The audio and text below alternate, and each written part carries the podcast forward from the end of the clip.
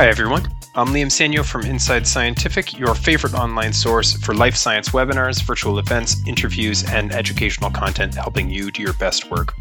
This episode of Expert Answers features Dr. Jody Greaney, Assistant Professor of Kinesiology at University of Texas Arlington.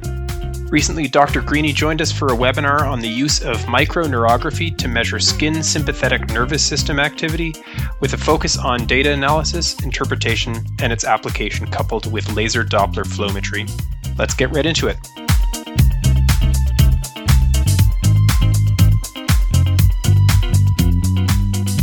Let's jump right in with the first question.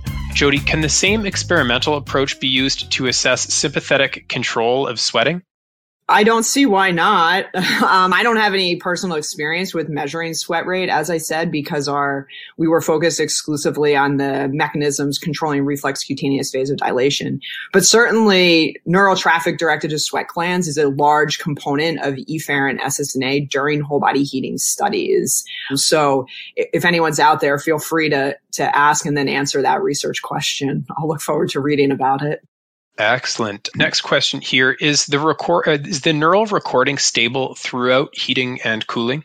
Yeah, so that's a good question that I alluded to a little bit during when I was playing those videos. You know, these are some of the most stressful experiments as a microneurographer that I've been in because once you flip to the other water tank of either hot or cold water, you've really reached like the point of no return in terms of making fine adjustments to get a better quality signal, especially if the subject like shifts or coughs during the whole body heating studies in older adults the older men in particular always fall asleep and they like jostle themselves awake.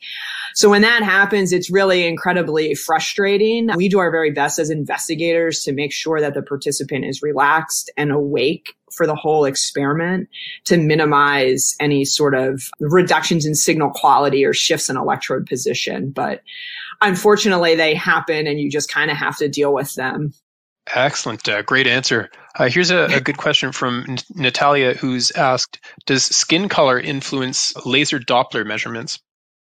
Uh, that's actually a really good question. And I am not going to be the expert to answer that for you. I know that there have been some laser Doppler flowmetry derived studies of skin blood flow from both Larry Kenney and then also Matt Brothers in the recent years. I apologize for not being up to date enough to be able to give you an answer on what they tell you. Um, but I would start start with a PubMed search of those two investigators. They they should have some studies of, of skin tone and Caucasian versus African American in terms of skin blood flow responses. Great, perfect. Here's a good question. How do you differentiate SNA from cutaneous afferent or motor fibers? That this is an interesting question. So we've actually tried to do things to elicit an afferent signal and we've been completely unsuccessful. So obviously you can get an afferent response when you stroke, for example, the dorsum of the foot. You see the very clear afferent signal. We've tried to activate that separately using air. We've blown cold air on the foot. We've used menthol gel and we've been unable to to elicit an afferent response, at least in terms of the multi-unit recording. So I'm not sure if we'd have to talk to an expert on kind of the the more nuanced types of recordings or like filtering that you can do to maybe drill down to the afferent signal. Motor units, you just kind of have to learn to deal with and do your best to make the subject comfortable to eliminate any interference from any motor nerves that you might be picking up. They're they're gonna like really cloud signal quality and, and really make your data unusable. Excellent. Great answer. Good question here from Josh, who's asked, What do you think are some of the things causing the individual variation when plotting SSNA and CVC? Yes, that is a great question, and we've tried to answer it. I don't have a good answer for you, unfortunately. In that study, we also anecdotally we thought as investigators just like noticing the, the, subjects we thought that fitness might be playing a role it it at least in our hands it did not fitness could not be blamed for any of the variability let's put it that way but certainly the study was never designed to be an assessment of fitness and like aerobic exercise. So that those were a more focused study to answer those research questions is probably necessary. Excellent. Thanks. Another one here. In your experiments comparing SSNA and reflex cutaneous vasodilation in young and older adults, did you see differential responses between older men and women? Off the top of my head, I don't know. The subject groups in those studies were probably between 12 and 14 young and 12 and 14 older adults with as close to a 50-50 split of men and women that we could.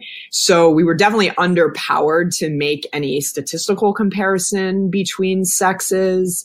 Anecdotally, I don't think that there are, but again, being so underpowered, I, I hesitate to make firm conclusions. Right, right. All right. Here's a question from Joshua who's asked How does your search strategy differ when trying to acquire SSNA versus MSNA? That's a really good question. So, in my experience, SSNA, this is hard to do just speaking through a computer. In SSNA, I insert the electrode at a much flatter angle and I aim it more distal. Whereas for muscle, muscle SNA is usually, you have a better, at least I have found better luck going with a more proximal location of the electrode with a bit more of an angle up towards the uh, fibular head. That's just me though. I've actually never talked about this with any microneurographers, so I'd be I'd be curious to hear what other experts have to say. Perfect. Thanks a lot, Jody. And we've actually got a message from Larry Kenney, who's actually here. And he said that skin pigmentation does not influence laser Doppler flowmetry, but tattoos might. And so there's there's an answer from the man himself. So thanks a lot, yeah. Larry. Um, I spend most of my time blaming him for all these. Que- oh, sorry.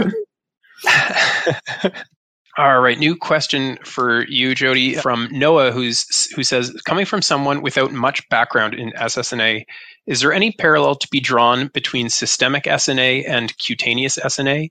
And in other words, can SSNA be used as a surrogate measure of SNA to other organs? No.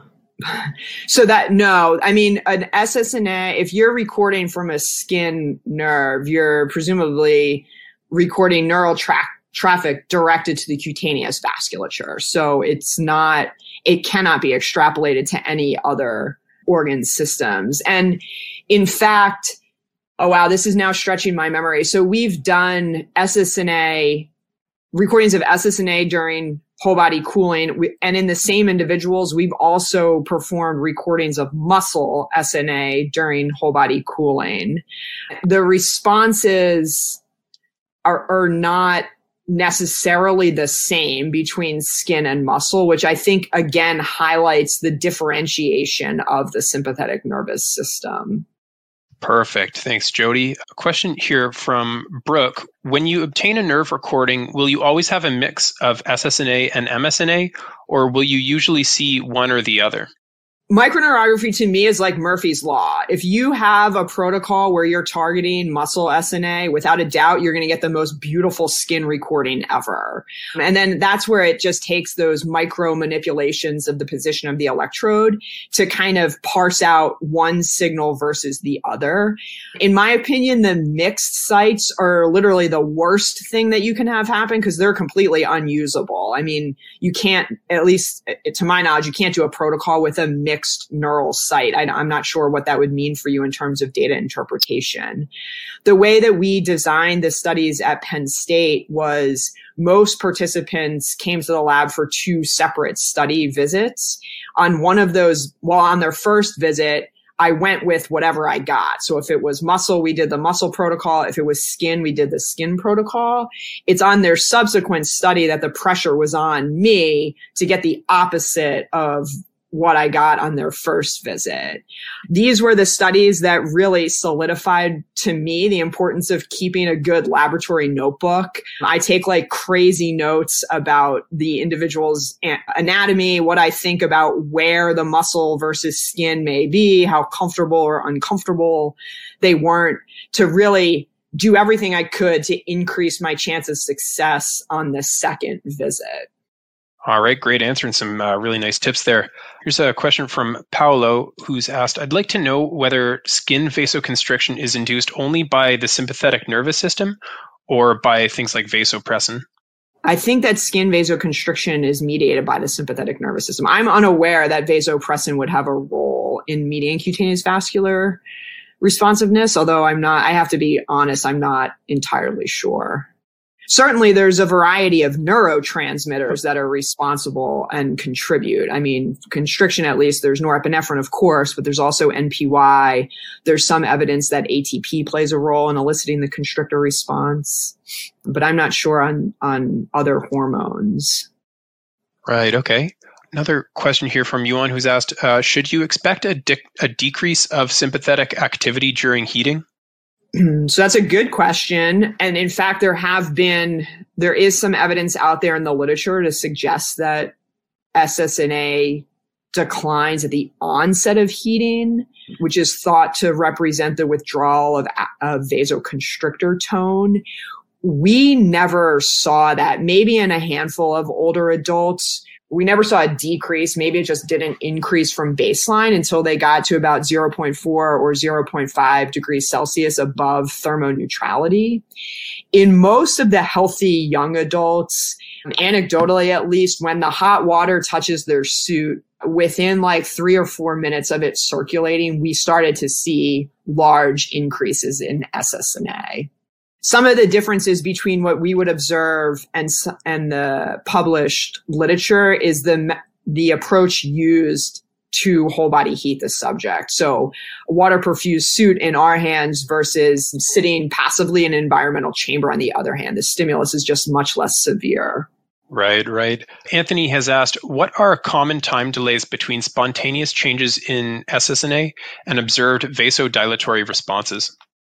So we have not performed those studies, so I'm not entirely sure. For that reason, I really do hesitate to speculate much beyond that, I guess, unfortunately. Perfect. Okay, no problem. And I think, yeah, we'll make this next question the last one here. Martine has asked, how long can you have the electrode inserted? So these, in my experience, microneurography studies typically t- take about four hours, like three to four hours, I'd say. These re- the technique is very challenging, and when you get a good recording, you want to maximize it, especially in terms of muscle SNA. If you're doing shorter protocols or stimuli, for example, like the cold pressor test, hand grip exercise, if you have a good recording, you, you want to do everything that you can. These whole body heating and cooling studies were a little bit different. The heating takes usually about 45 minutes or so. We have like a whole secondary arm of those studies that I didn't talk about. Once we got them to the one degree increase, we clamped them there for about 45 minutes. So in total, about three hours, which I think is on par for other, other microneurographers in the field.